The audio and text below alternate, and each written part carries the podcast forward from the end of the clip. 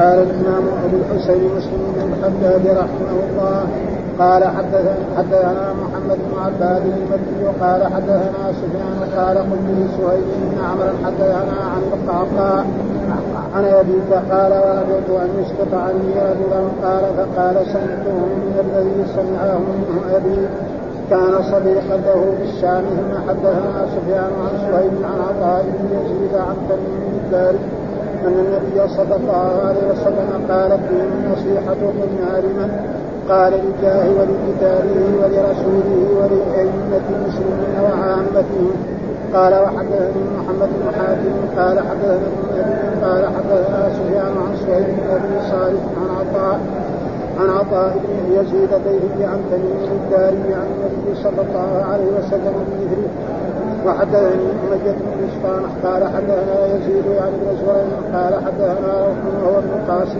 قال حدثنا سهيل عن عطاء بن يزيد سمعه وهو يحدث أبا صالح عن تميم الداري عن رسول الله صلى الله عليه وسلم بمثله حدثنا أبو بكر بن أبي شيبة قال حدثنا عبد الله بن أبو أسامة عن إسماعيل بن أبي خالد عن قيس عن جرير قال بايعت رسول الله صلى الله عليه وسلم على إقام الصلاة وإيتاء الزكاة والنصح لكل مسلم قال حدثنا أبو بكر بن أبي شيبة وزهير بن حرب وابن نمير قالوا حدثنا سفيان عن زياد بن علاقة سمع جرير بن عبد الله يقول بايعت النبي صلى الله عليه وسلم على النصح لكل مسلم قال حدثنا سريج بن موسى يعقوب الدورقي قال حدثنا حسين عن السجان عن الشعبي عن جرير قال بايعت النبي صلى الله عليه وسلم على السمع والطاعة فلقنا منهما فيما استطعت والنصح لكل مسلم قال يعقوب في روايته قال حدثنا سجار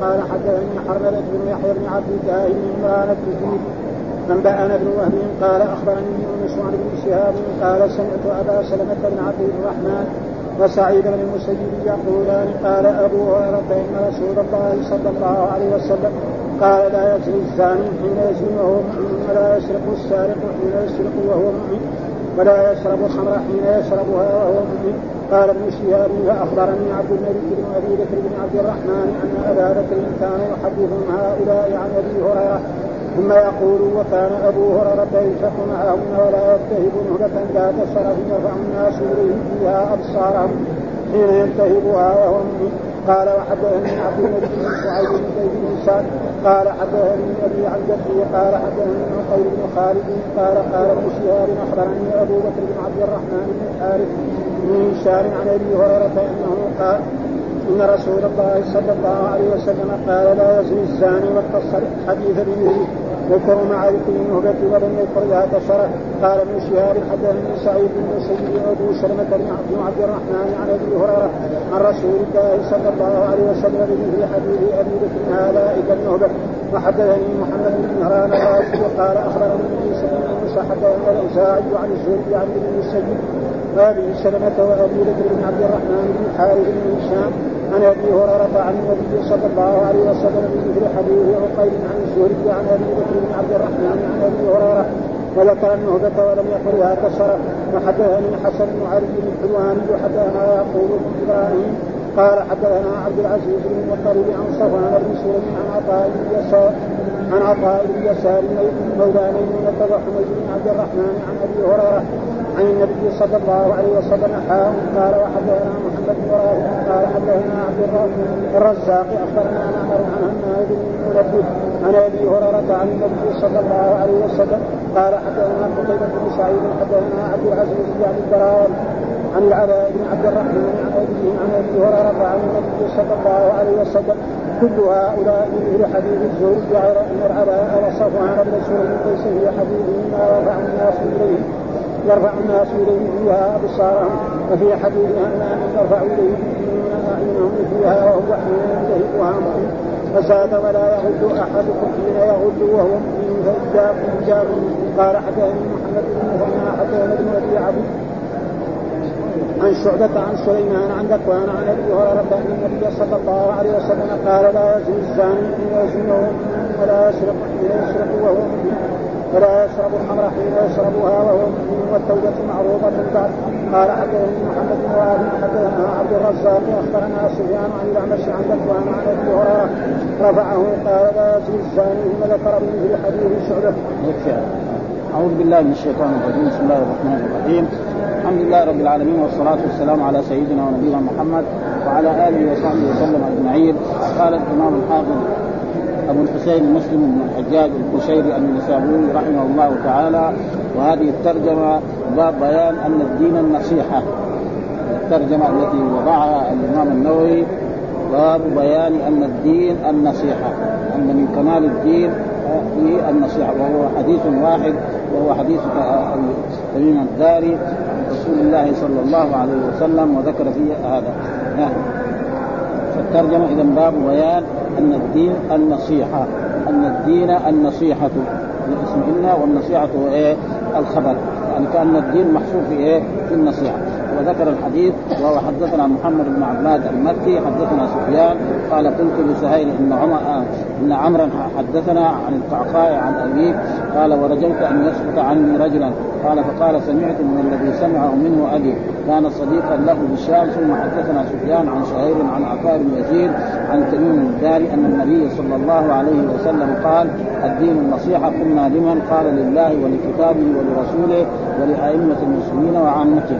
وقد ذكر بعض العلماء أن هذا الحديث من الأحاديث التي فيها جوامع كلم رسول الله صلى الله عليه وسلم، وذكر منها هذا الحديث أن الدين النصيحة، وحديث مثلا دع ما يريبك إلى ما لا يريبك، وحديث مثلا حديث لا تغضب، وحديث ازهد في الدنيا يحبك وازهد فيما عند الناس يحبك الناس. وأن هذه الأحاديث يعني فيها يعني خلاصة الدين أو مجمع الدين. والإمام النووي شرح هذا الحديث يعني شرحا جيدا جدا فنقرأه مثل ما نحن نشرح من عندنا. يقول عن تميم الداري رضي الله تعالى عنه أن النبي صلى الله عليه وسلم قال الدين النصيحة. قلنا لمن؟ قال لله ولكتابه ولرسوله ولأئمة المسلمين وعامتهم. هذا حديث عظيم الشأن وعليه مدار الإسلام كما نذكره من شرحه. وأما ما قاله جماعات من العلماء أنه أحد أرباع الإسلام الذي حديث لا تغضب ودع ما يريبك إلى ما يعني كان هو موافق على أحد الأحاديث الأربع الذي تجمع أمور الإسلام، فليس كما قالوا بل المدار على هذا وحده. وهذا الحديث من أفراد مسلم يعني لا يجب البخاري، وليس لتميم الداري في صحيح البخاري عن النبي صلى الله عليه وسلم شيئا ولا له في مسلم عنه غير هذا الحديث، يعني في صحيح مسلم ما في لتميم الداري إلا هذا الحديث وعن شيء من الغلاء يعني. وقد تقدم في آخر مقدمة الكتاب بيان الاختلاف في نسبة تميم وأنه داري أو داري أو دويري.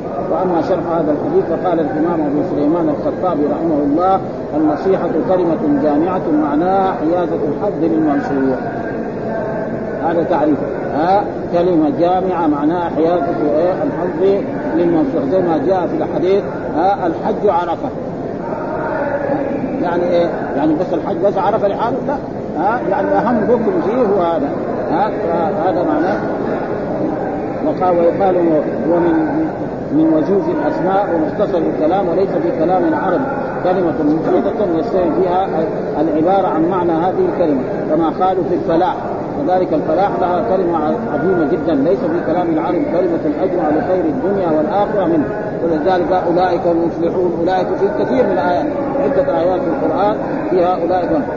وقيل النصيحة معصودة من نصح الرجل صوبة إذا خاطه من نصع الرجل صوبة إذا خاطب فشبه فعل الناصح وما يترقه بما يتحراه من صلاح المنصوح له بما يسده من خلل الصوت. قال وقيل أنه معصود من نصحت العسل إذا صفيته نصحت العسل إذا صفيته من الشمع شبه تخليص القول من الغش بتخليص العسل والخلق. قال ومعنى الحديث عماد الدين وقوامه النصيحة. ومعنى الحديث عماد الدين وقوامه النصيحة كقول الحج عرفة أي عماده ومعظمه عرفة، وليس معناه أنه بس عرفة لحاله إنه لا يكفي. وأما تفسير النصيحة وأنواعها فقد ذكر الخطابي وغيره من العلماء فيها كلاما نفوسا أنا أضم بعضه إلى بعض. مختصرا. قالوا أما النصيحة لله تعالى فمعناه منصرف للإيمان به، أن نؤمن بالله إيمانا كاملا ونفي الشريك عنه، ويشهد أن لا إله إلا الله وأن محمدا رسول الله، ويؤمن بالله والملائكة والكتب والرسل، ويصلي ويصوم ويحج ويمتثل جميع الأوامر وينتهي عن هذا النصيحة، ونفي الشرك عنه، وتنكر إلحاده في صفاته، ما يؤول الصفات ولا ينكرها، ووصف بصفات الكمال والجلال وصفات الجمال والقرآن كلها، وتنزيه سبحانه وتعالى من جميع النقائص، والقيام بطاعته واجتناب معصيته، والحب فيه والبغض فيه، وموالاة من أطاع ومعاداة من عصاه، وجهاد من كفر به، والاعتراف بنعمته وشكره عليها، والإخلاص في جميع الأمور، والدعاء إلى جميع الأوصاف المذكورة، والحث على التلطف في جميع الناس أو من أمكن منهم عليها. وقال الخطابي رحمه حقيقة هذه الأوصاف راجعة إلى العبد، لأنه إيش واحد ينسى الله، يعني هو إذا عبد الله هو المستفيد، ما حد يقدر ينصح الله ولا يجيد الرب سبحانه وتعالى شيء.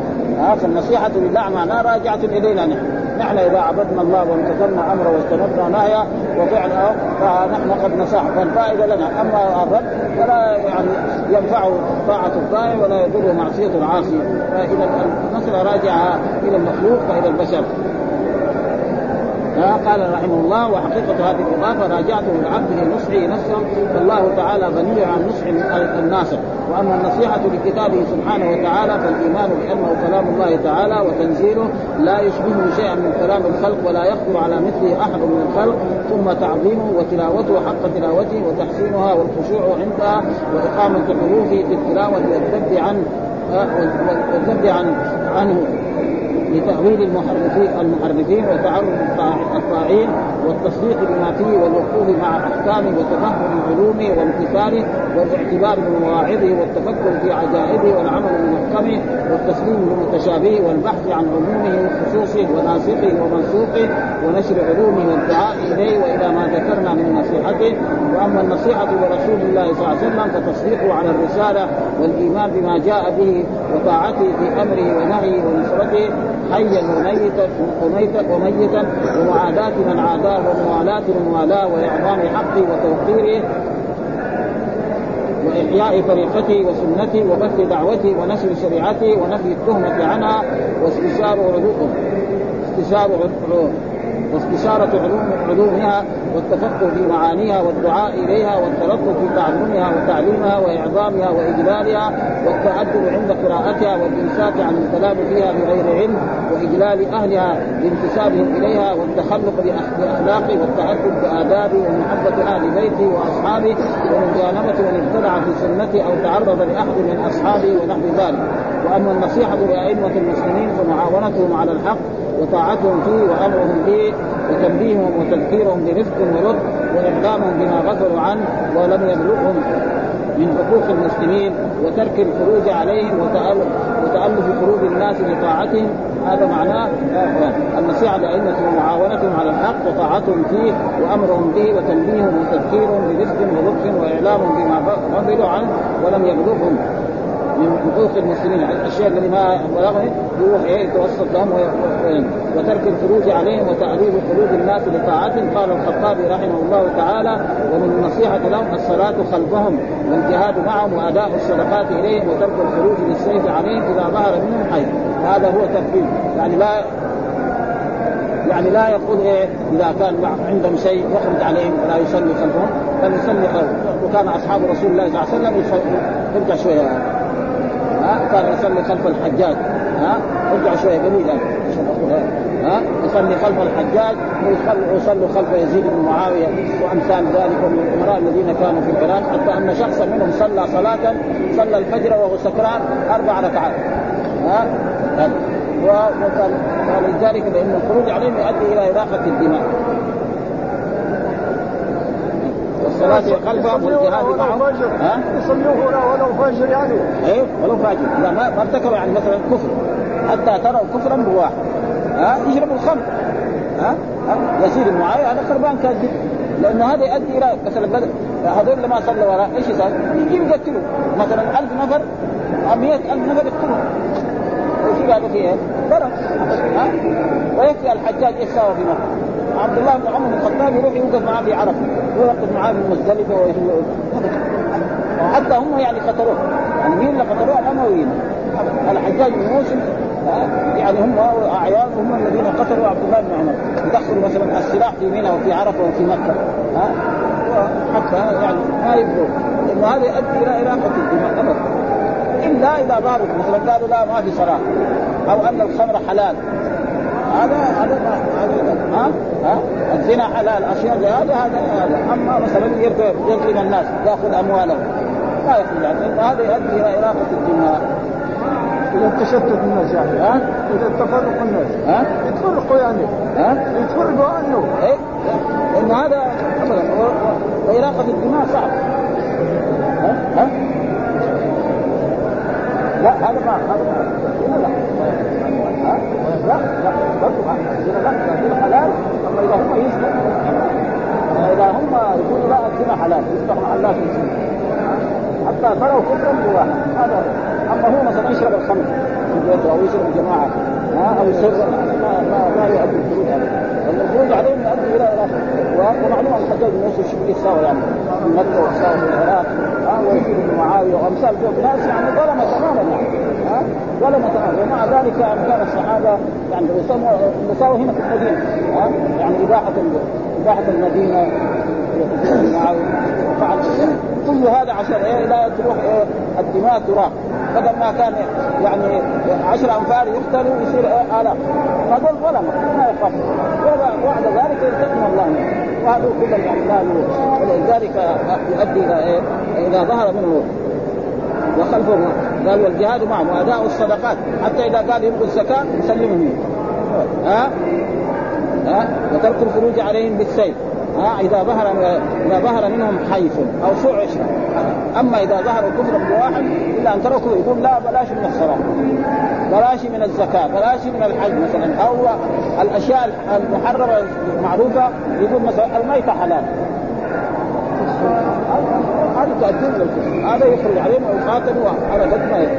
هذا كله إن المراد بأئمة المسلمين الخلفاء وغيرهم يعني من الحكام والأمراء وغير ممن يقوم بأمور المسلمين من أصحاب الولايات، وهذا هو المشهور. وحكاه أيضا الخطاب ثم قال وقد يتأول ذلك على الأئمة الذين هم العلماء علماء الدين، وأن من نصيحتهم قبول ما رووه وتخليدهم في الأحكام يعني العامة، يعني ما ليس للعامة مذهب، يعني بعض العامة يقول لك أنا مذهبي شافعي مذهبي حنفي، وعن ما يعرف وعيشة أسأل أهل الذكر إن كنتم لا تعلمون.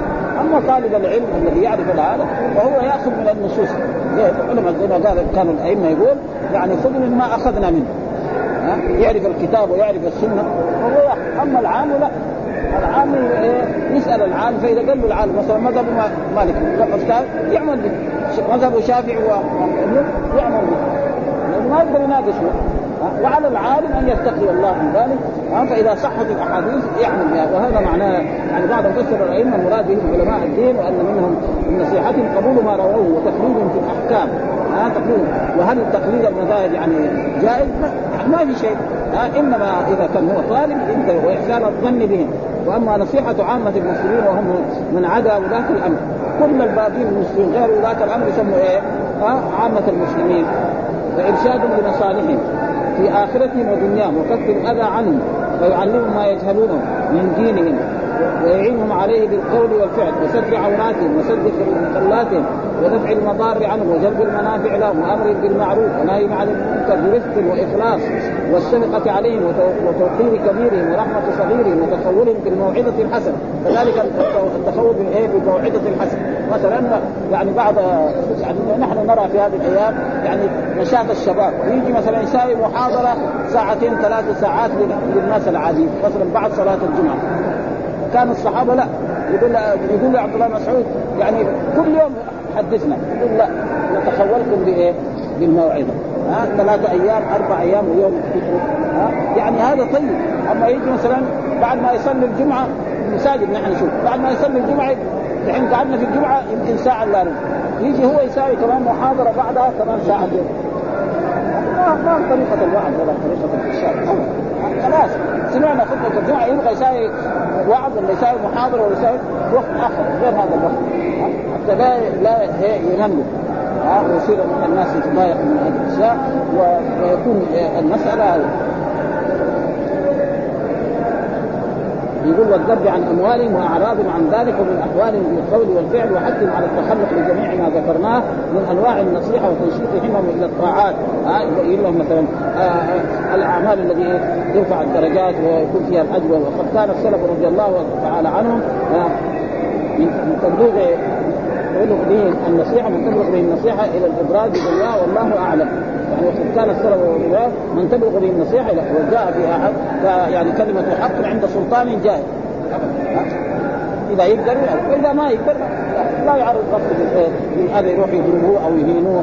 فان بعضهم كان يساوي هذا. مثلا الامام احمد في مساله خلق القران، مسألة خلق القرآن أبدا وقت فيها أبدا بعض العلماء كانوا يقولوا هذا مخلوق وهذا مخلوق وهذا مخلوق يريد أصابه، يعني يقولوا التوراة والإنجيل والزبور والقرآن هو يريد أصابع مخلوق يقولوا لا يربح السلام هذاك وجد أبدا يقول ما في ما يقدر يوجد.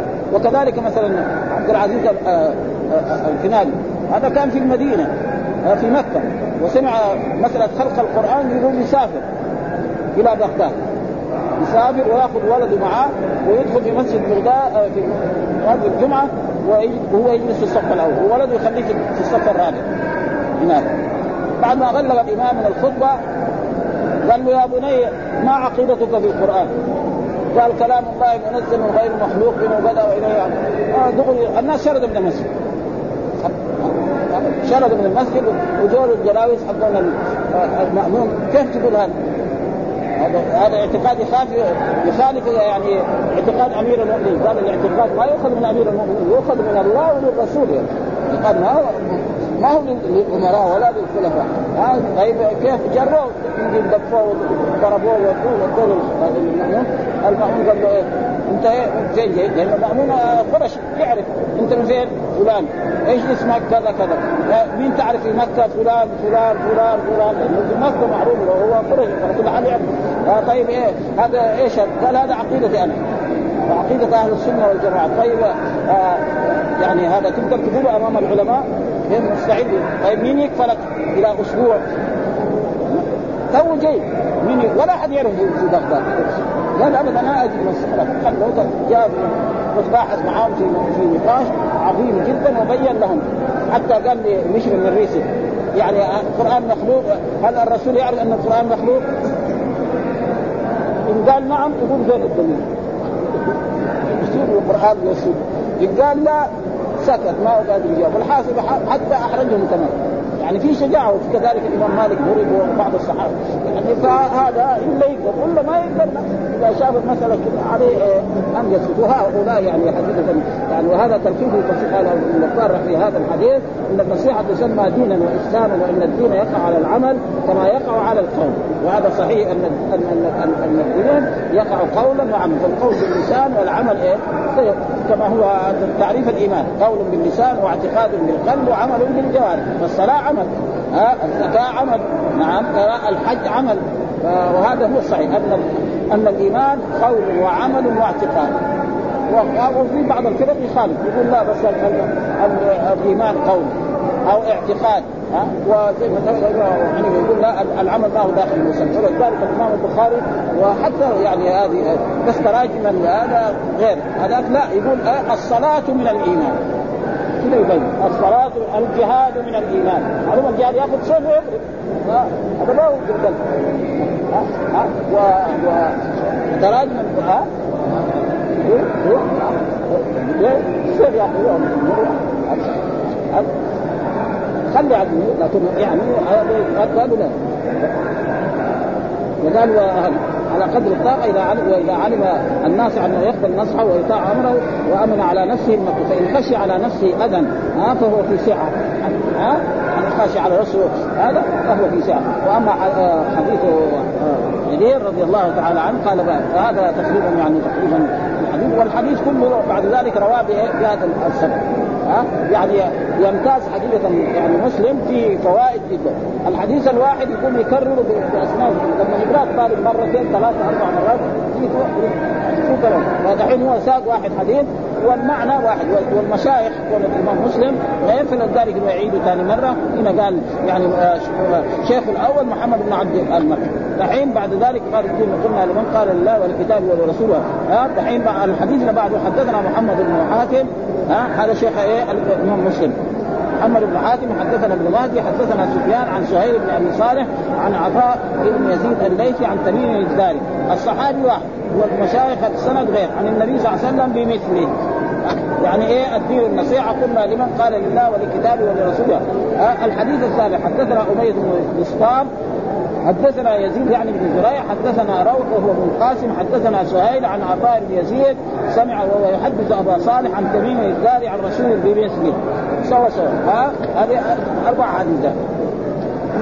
كذلك قال حدثنا كذلك أبو بكر بن أبي شيبة حدثنا عبد الله بن نمير وأبو أسامة عن إسماعيل بن أبي خالد عن قيس عن جرير أو جرير بن عبد الله البجلي قال بايعت رسول الله صلى الله عليه وسلم على إقام الصلاة وإيتاء الزكاة والنصح لكل مسلم، عشان النصح لكل مسلم هذا الذي يطابق الترجمة، النصح لكل مسلم. ويقول من يعني النصح الجرير هذا أرسل خادم يشتري له فرس، فراح اشترى له فرس مثلا ب 300، ولما الخادم أتى بالبائع إلى جرير عشان يدفع الثمن، فشاف الفرس يسوى أكثر منه، قال له تبيعه ب 400، قال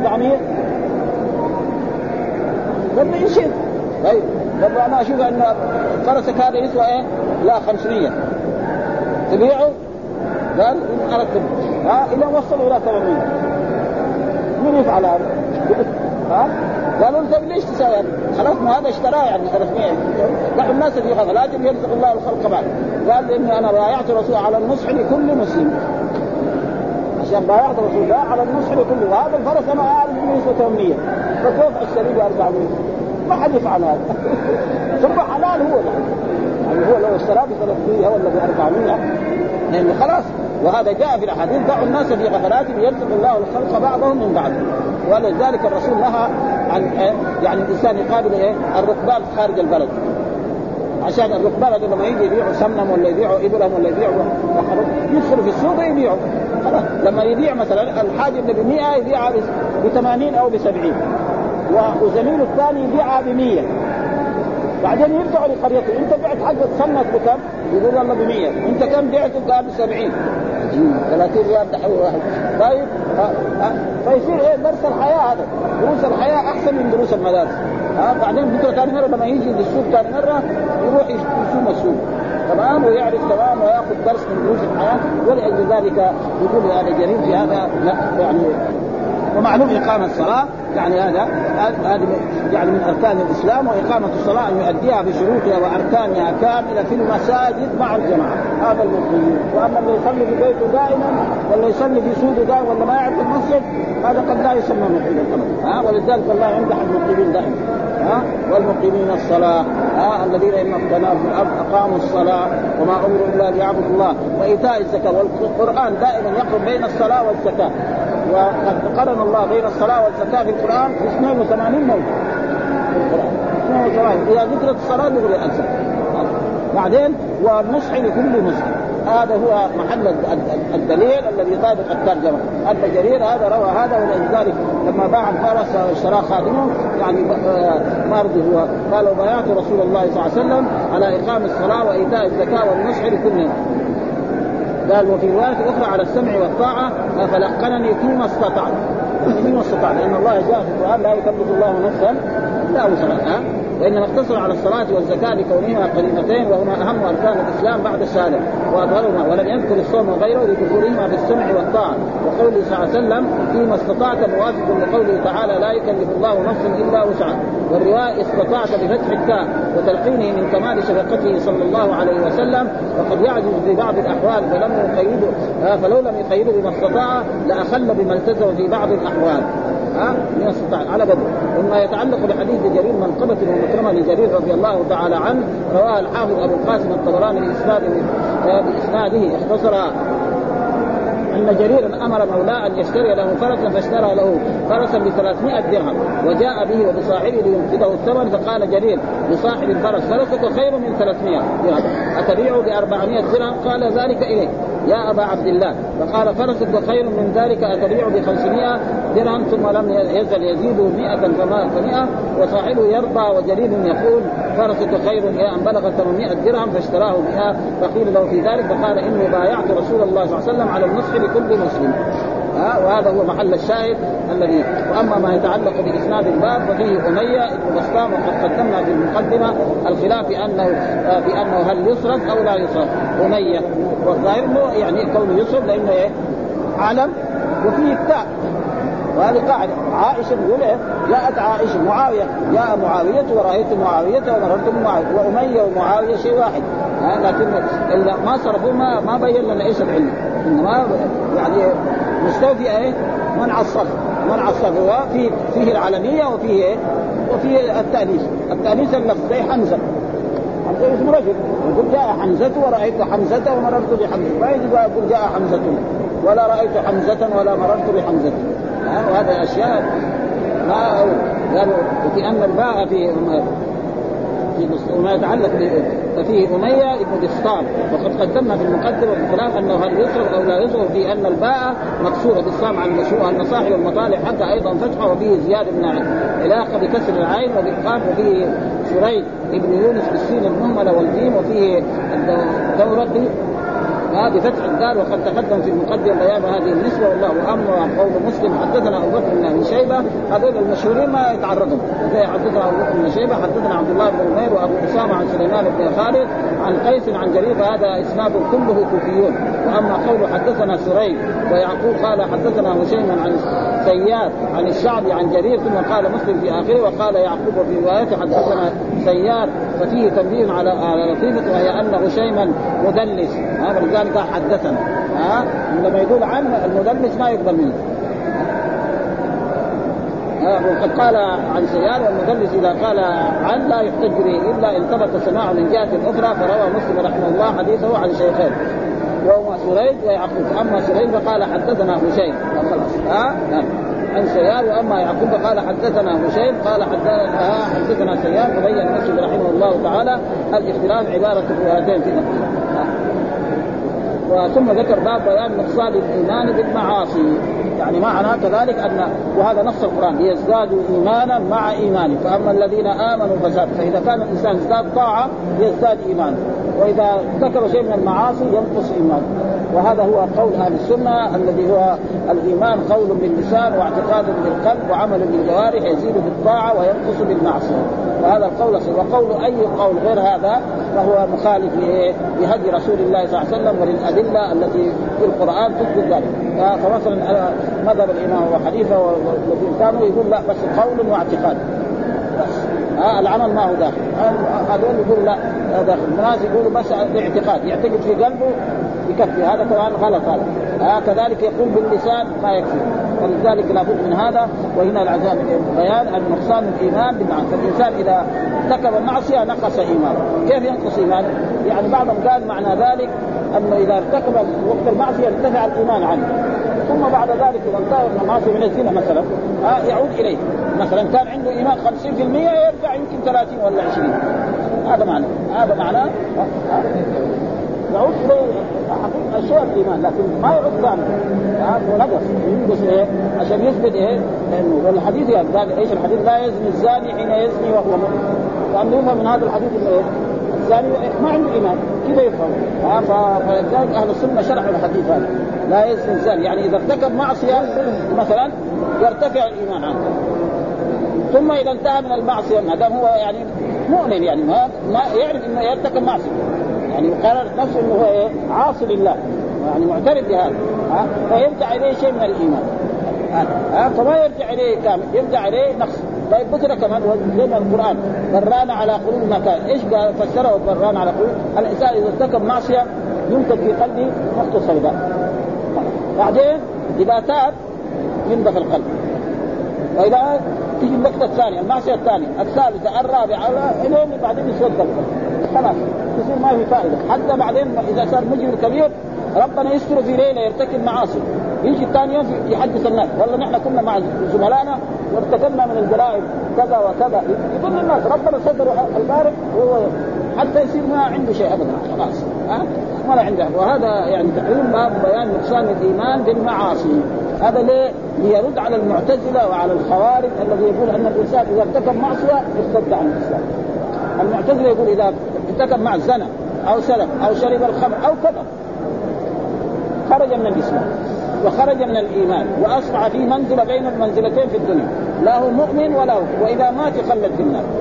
هذا كلام المعتزلة. الخوارج يقول لا، حال ما يرتكب معصية يخرج من الإسلام ويخرج من الإيمان ويصير كافر، وهذا كمان غلط.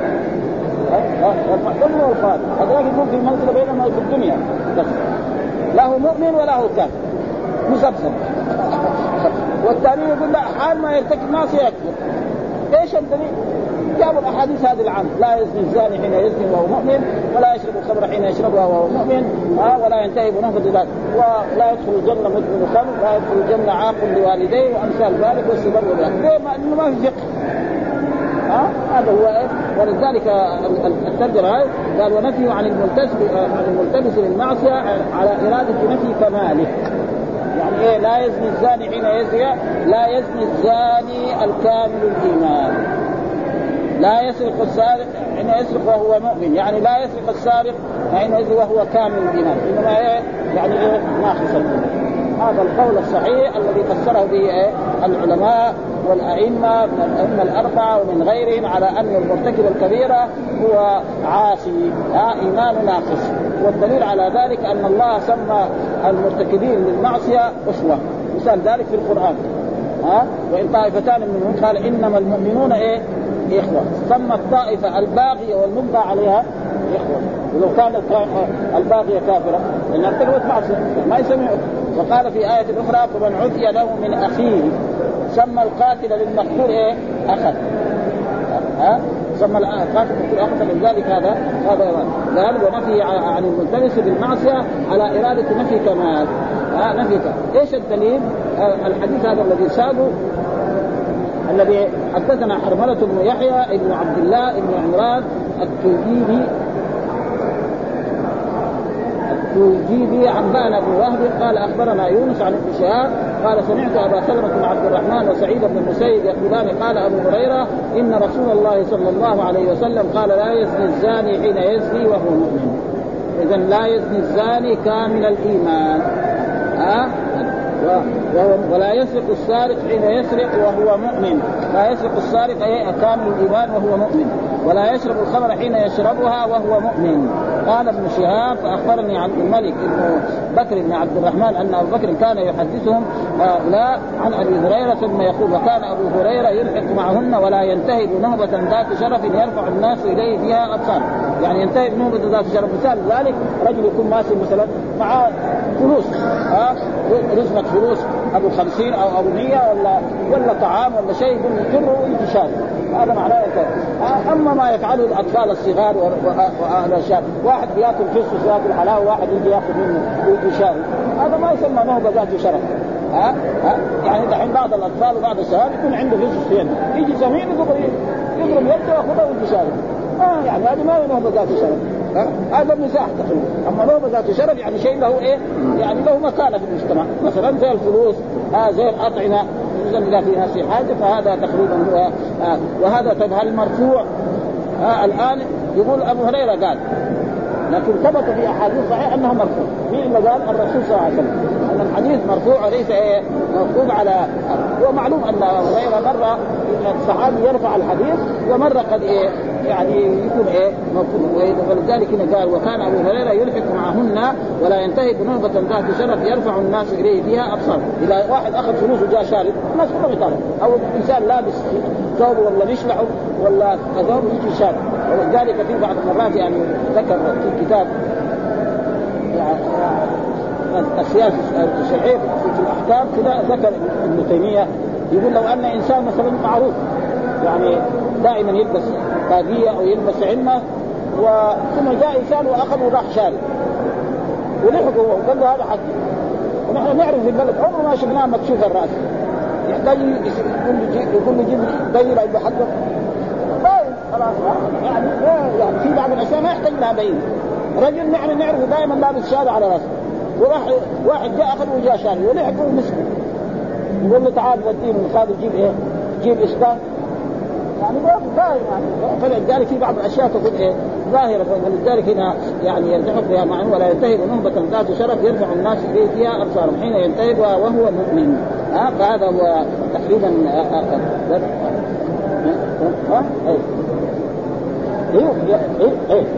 هذا صحيح. الكذب ذلك هذا صحيح يعني المؤمن يمكن يطبع على الخصال كلها إلا الكذب. الكذب هذه ما هي من خصال لأنه من المنافق آية المنافق ثلاث إذا حدث كذب وإذا وعد عمله. مثلا شاب مسلم مثلا حصل البلوغ وصار رجل شاب يمكن يقع من الزنا لكن يكذب. وذلك جاء في أحاديث مثلا ثلاثة لا يكلمون بالا يعني ملك كذاب الملك يكذب عن الحديث. واحد فقير لما يكتب تنبيع شوية يحتال عشان يحصل شيء الدنيا من الدنيا. لكن ملك كذاب ما يعني ما ينساغ يعني أبدا. ولذلك يعني الأحاديث لعلها ولذلك هنا يقول لا يزن الزاني حين يزن وفي رواية لا يغل أحدكم حين يغل يعني الغل معناه الخيانة. إيش معناه؟ ومن يغل يأتي بما غل يوم القيامة. وهناك الغل في الآية المراد به هو خيانة بس يأخذ من الغنيمة قبل قسمتها.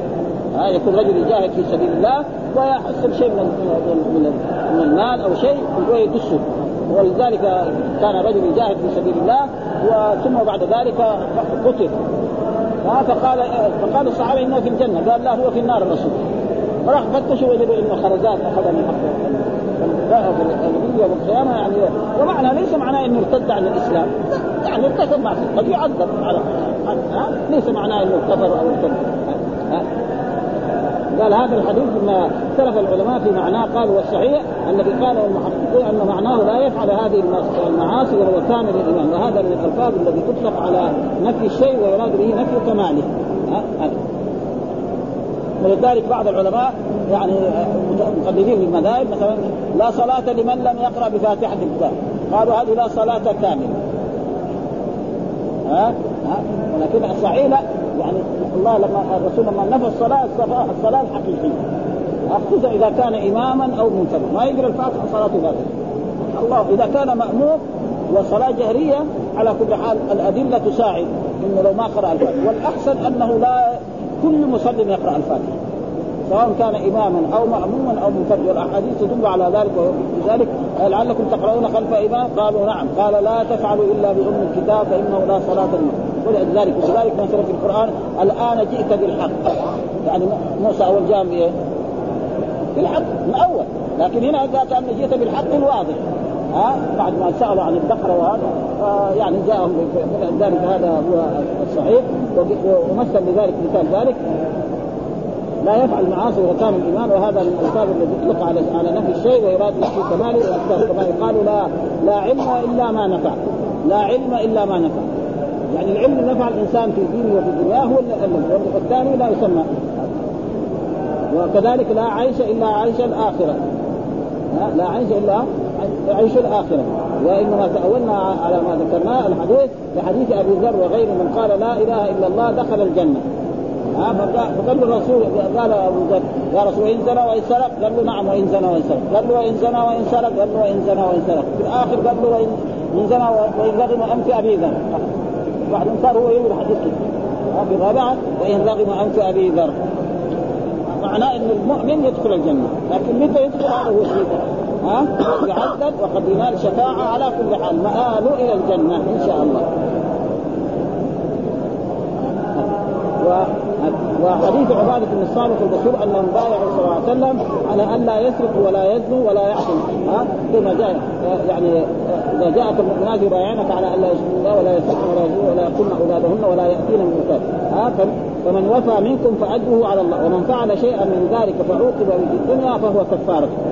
والدليل كذلك أن الحدود كفارات. سرق وقطع يد يوم القيامة ما يحاسب الله على السرق سنة وهو بكر فجلد 100 جلدة وغرب سنة لا يحاسب على هذه السنة ولا يعذب الله على هذا. وكذلك إلا القتل. القتل نعم الأولياء ما لم شيء لكن المقتول هذا يمسك في القتل هذا لسه حقه باقي لأنه ما حصل شيء. راح للآخرة، وهذا يعني تقريبا وهذا هو الصحيح. فمن لم يعاقب فهو إلى الله، إن شاء عفا عنه وإن شاء عذبه. فهذان الحديثان وعن ظاهرهما في الصحيح مع قول الله عز وجل إن الله لا يغفر أن يشرك به ويغفر ما دون ذلك لمن يشاء، مع إجماع أهل الحق على أن الزاني والسارق والقاتل وغيره من أصحاب الكبائر غير الشرك لا يكفرون بذلك، بل هم مؤمنون ناقص الإيمان، وإن تابوا سقطت عقوبتهم. وهذا هو الصحيح. المعتزلة وهذول كلهم خربطوا بهذا.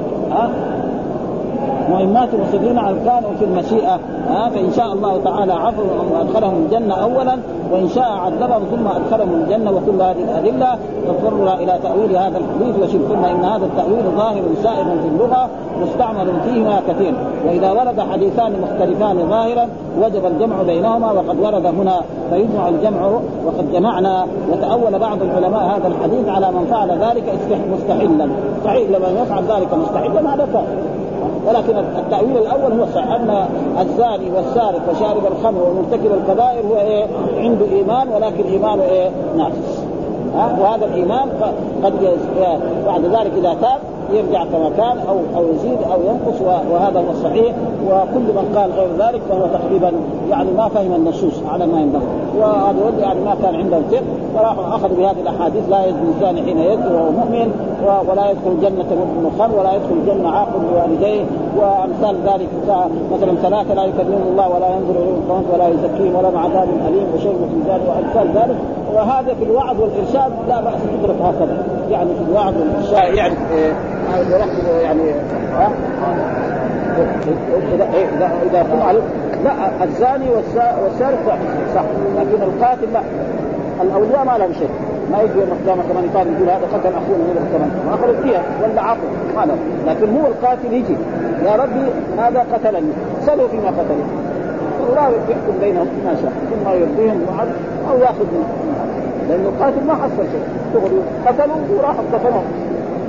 أما الأولياء لهم أحد شيئين: إما يقولوا نحن عمدا يكون يقتل، وإما خطأ يأخذ الدين، وإما يعفو، وهم إذا ما لهم شيء يعني في المسألة. أما الزاني للزنا ومثلا فهذا إذا ما أخذ إذا ما في الحد هذا راجع تحت مشيئة الله، إن شاء عذبه الله وإن شاء غفر له.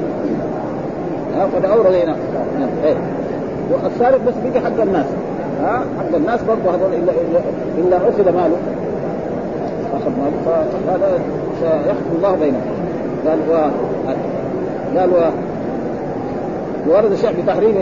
قال الحسن بن جعفر بن يزيد: أنا ينزع من الاسم المدح الذي يسمى به أولياء الله والمؤمنين، يعني يسميه مؤمن ناقص الإيمان، ويستحق اسم الذنب، فيقال سارق وزان وفاجر وفاسق. يعني لنا أن نقول زان فلان وسارق وفاسق. وحق عن ابن عباس معناه ينزع منه نور الإيمان، وفي حديث مرفوع قال إنه ينزع منه بصيرته في طاعة الله. وذهب الزهري إلى أن هذا الحديث وما أشباه يؤمن بها ويمر على ما جاءت ولا يخاط في معناه، وإنا لا نعلم معناه، وقال أمروها كما أمرها من قبلكم. وقيل معنى الحديث يعني في الوعظ، هذا صحيح، الوعظ والإرشاد يعني وهذا يترك. أما لطلبة العلم عشان بعدين يصير بعدين المعتزل يقول هذا كده بس خلاص لا ما عندي إيمان. قد حصل ذلك بعض الطلاب عندنا يعني موجودين في المدينة هنا، يقول لك أبدا الرسول قال خلاص لا يزاني يعني خلاص تنزع عنه الإيمان، لا تقريبا ما يعني الأدلة ما تدل على ذلك. ويكفي ذلك القرآن: فمن عفي له من أخيه سمى القاتل مقتول أخر، ومعلوم ما في أخوة بين المسلمين، ولذلك الأخوة في القرآن تيجي مرات بمعنى أخوة الإسلام زي ومن عفي له من أخيه، وتيجي مرات أخوة النسب. وإلى عاد أخاهم هودا، أخاهم في في النسب نصرنا، وإلى مدن أخاهم شعيبا، أخاهم في هم كفار أبدا. وما الذين قالوا لإخوانهم وقعدوا، الآية في الذين قالوا لإخوانهم، فإن الأنصار يعني هذول هؤلاء منافقون وهؤلاء مؤمنون، وقوة في النسب، هؤلاء أنصار وهؤلاء أنصار. وهكذا دائما القرآن يجي ومعنى بعض وليس ببال بل بعضها غلط فتركها. وهذه الأقوال التي ذكرتها في تأويله كلها محتملة، والصحيح في معنى الحديث ما قدمناه أولا أن المؤمن ناقص الإيمان هذا والله أعلم. والأحاديث الباقية كلها تقريبا المعنى واحد. قال يرفع الناس في أرض حين ينتهي. وقال حدثنا عبد الملك بن شعيب بن الليل عن سعد قال حدثني أبي عن جدي قال حدثني عقيل بن خالد قال قال ابن شهاب أخبرني أبو بكر بن عبد الرحمن بن الحارث بن هشام عن أبي هريرة أنه قال إن رسول الله قال لا يزني الزاني، واختص الحديث بمثله يذكر مع ذكر النهبة، يعني ذكر الحديث بمثله يذكر مع ذكر النهبة. والصحيح أن هذه النهبة يعني مرفوع ما هو موقوف على على أبي هريرة، لأنه الصحابة ما يثبتوا يعني يقتل إنسان بإيمان أو عدم إيمان من مخهم، الصحابة ما يفعلوا هذا يحاولون كده على الطرق. وقال ابن شهاب حدثني سعيد بن المسيب وابو سلم بن عبد الرحمن عن رسول الله صلى الله عليه وسلم مثلها حديث ابي بكر هذا الا النهبه. يعني ومعلوم ان ابو هريره مره يذكر النهبه ومره ما يذكرها ويصير ايش المعنى. قال حدثنا محمد بن مهران الرازي قال اخبرني عيسى بن يونس حدثنا الاوزاعي عن الزهري عن المسيب وابي سلمة وابي بكر بن عبد الرحمن بن الحارث بن هشام عن ابي هريره عن النبي صلى الله عليه وسلم بمثله مثل حديث رقيم عن الزهري عن أبي بكر بن عبد الرحمن عن أبي هريرة وذكر النهبة ولم يقل ذات شرف، يعني أي نهبة والمقصود ذات شرف. وقال حدثنا حسن بن علي الحلواني حدثنا يعقوب بن إبراهيم حدثنا عبد العزيز بن المطلب عن صفوان بن سليم عن عطاء بن يسار مولى ميمونة وحميد بن عبد الرحمن عن أبي هريرة عن النبي صلى الله عليه وسلم حول الإسناد أو قال حاقد وجائز. وحدثنا محمد بن رافع حدثنا عبد الرزاق أخبرنا معمر عن إسماعيل بن نبي عن أبي هريرة عن النبي صلى الله عليه وسلم. وكذلك قال حدثنا قتيبة بن سعيد قال حدثنا عبد العزيز عن الدراوردي عن العلاء بن عبد الرحمن عن أبيه عن أبي هريرة عن النبي صلى الله عليه وسلم. كل هؤلاء بمثل حديث الزهري غير أن العلاء وصفوان بن سليم ليس في حديث ما يرفع الناس إليه في أبصارهم، وفي حديث عمام يرفع إليه المؤمنون الناس مراد هناك يعني الناس المؤمنون أعينهم فيها. وهو حين ينتهب وهو زاد ولا يغض أحدكم حين يغض، يعني لا هنا المراد بالغل هنا الخيانة، وأصل الغل يعني الأخذ من الغنيمة أو إخفاء شيء من الغنيمة، يكون في الجهاد قبل التوزيع يكون يأخذ شيء ويدس ولو كان بسيط فإنه سيحرق بالنار. وقد حصل ذلك أن بعض الصحابة وجد معهم أشياء يعني خرز والرسول قال إنه في النار، وإنه في النار يعني معناه قد يعني استحق دخول النار، هذا معناه استحق دخول النار، أما ليس معناه أنه يخلد. وهو مؤمن فإياكم وإياكم وإياكم هذا كما يقول في اللغة العربية في النحو منصوب على التحذير. إيش التحذير؟ تنبيه المخاطب على أمر مكروه يجتنبه. واحد يقول لواحد يعني الأسد معنى إيه؟ احذر الأسد الكسل معنى لا تكسل بعدين ما ينجح في الاختلاف، فهذا معنى فإياكم وإياكم.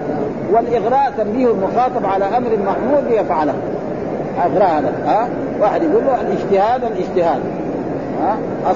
الصلاة يعني إلزم الصلاة، وهكذا هذا معناه.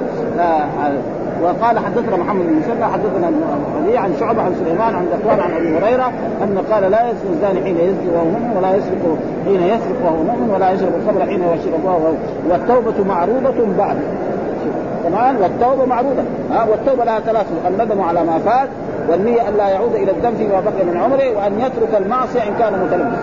هذا شرط النار. كل من تاب يستوفي هذه الثلاث الشروط الندم يندم على ما ضيع ايه الذنوب هذه سنين ان شاء الله 100 سنه او مئات ويعذر انه لا يعذر ما بقي من عنده، وان يترك المعصيه كان يشرب الخمر يكسر مواعين الخمر خلاص لا يبيعها ابدا، زي ما الرسول لما حرم الخمر امر بايه؟ باراقه الخمر وتكسير الاواني. فذلك كان مثلا يعني يعمل اشياء ما قال يفعل الان يعني كثير من يعني في الجرائد انا في الصحراء يعني عده مرات راينا ناس كانوا ايه فنانين زي ما يقولون في الغنى، بعد ما ماتوا يجوا اولادهم يقولوا ايه جميع الاغاني اللي كان والدنا يغنيها نحن خلاص يعني تعالوا يقرأوا نفس الماء فيكون خلاص. طب فلا يصيب ويساوي لأن هذا أصبح يعني كان أغاني ما هي شيء ما هي طيب. فالتوبة بهذا الشيء والتوبة معروضة بعد يعني بعد على هذا إيه يعني بعد ذلك أو بعد المعصية. وهذا مبني على الضم في ومحمد حدثنا محمد بن رافع حدثنا عن الرزاق أخبرنا عن الأعمش عن الزقار عن أبي هريرة رفعه قال لا يزني الزاني ثم ذكر مثل حديث شعبة. والحمد لله رب العالمين وصلى الله وسلم على نبينا محمد وعلى آله وصحبه وسلم.